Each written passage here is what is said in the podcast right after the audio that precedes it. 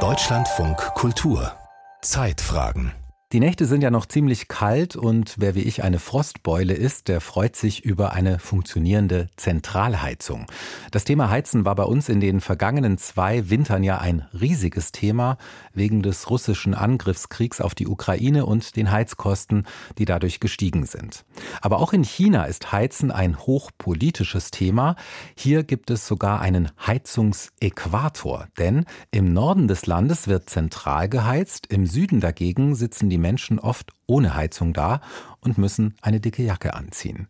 In Xi'an ist es gerade bitterkalt und trotzdem nicht alle wünschen sich einen Anschluss an die Fernwärme, wie unser China-Korrespondent Benjamin Eisel festgestellt hat.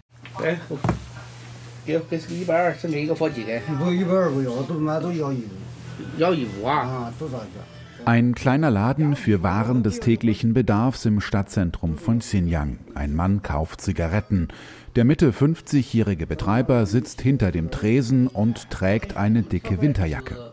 Neben ihm glüht ein kleiner Heizstrahler in orangenem Licht, kann aber nur wenig gegen die Kälte ausrichten. Draußen sind es ein paar Grad über Null, drinnen im Laden ist es kaum wärmer. Wenn es kalt ist, nutze ich einfach diese Infrarotheizung, sonst kann ich nichts machen. Die Stadt hat es nicht geschafft, Heizungen zu installieren. Hier dauert der Winter auch nicht so lang. Jetzt ist es gar nicht mehr so kalt. Vor ein paar Tagen war es noch kälter. In den 1950er Jahren hatte die kommunistische Regierung entschieden, im kalten Norden Chinas Heizungssysteme mit zentraler Fernwärmeversorgung zu bauen. Der wärmere Süden sollte keine Zentralheizungen bekommen. Auch wenn es Ausnahmen gibt, im Grunde genommen besteht die Teilung bis heute. Der Heizungsäquator verläuft in der Nähe des 33. Breitengrades entlang des Huai-Flusses und der Zinberge.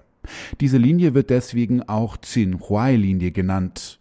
Die Stadt Xinjiang im Landesteil Henan befindet sich südlich des Flusses und damit auch südlich der Zentralheizungsgrenze in China. Besuch in einem Hochhaus. Es ärgere sie, dass es in der Stadt Xinjiang keine Zentralheizung gibt, so diese 30-jährige Bewohnerin. Sie verstehe das nicht ganz. In ihrer 120 Quadratmeter großen Wohnung mitten im Stadtzentrum haben alle dicke Daunenjacken an und stapfen in Winterschuhen über den kalten Fliesenboden. Dabei hat die Stadtverwaltung von Xinjiang versucht, in manchen Stadtvierteln Fernwärme nachträglich zu installieren, auch in diesem Bezirk, doch die Bewohner haben gegen die ihrer Ansicht nach zu hohen Kosten protestiert. Ich möchte auch eine Zentralheizung haben, aber in anderen Städten ist es billiger. Allein die Installation kostet einen Haushalt Zehntausende Yuan. Wer kann sich das leisten?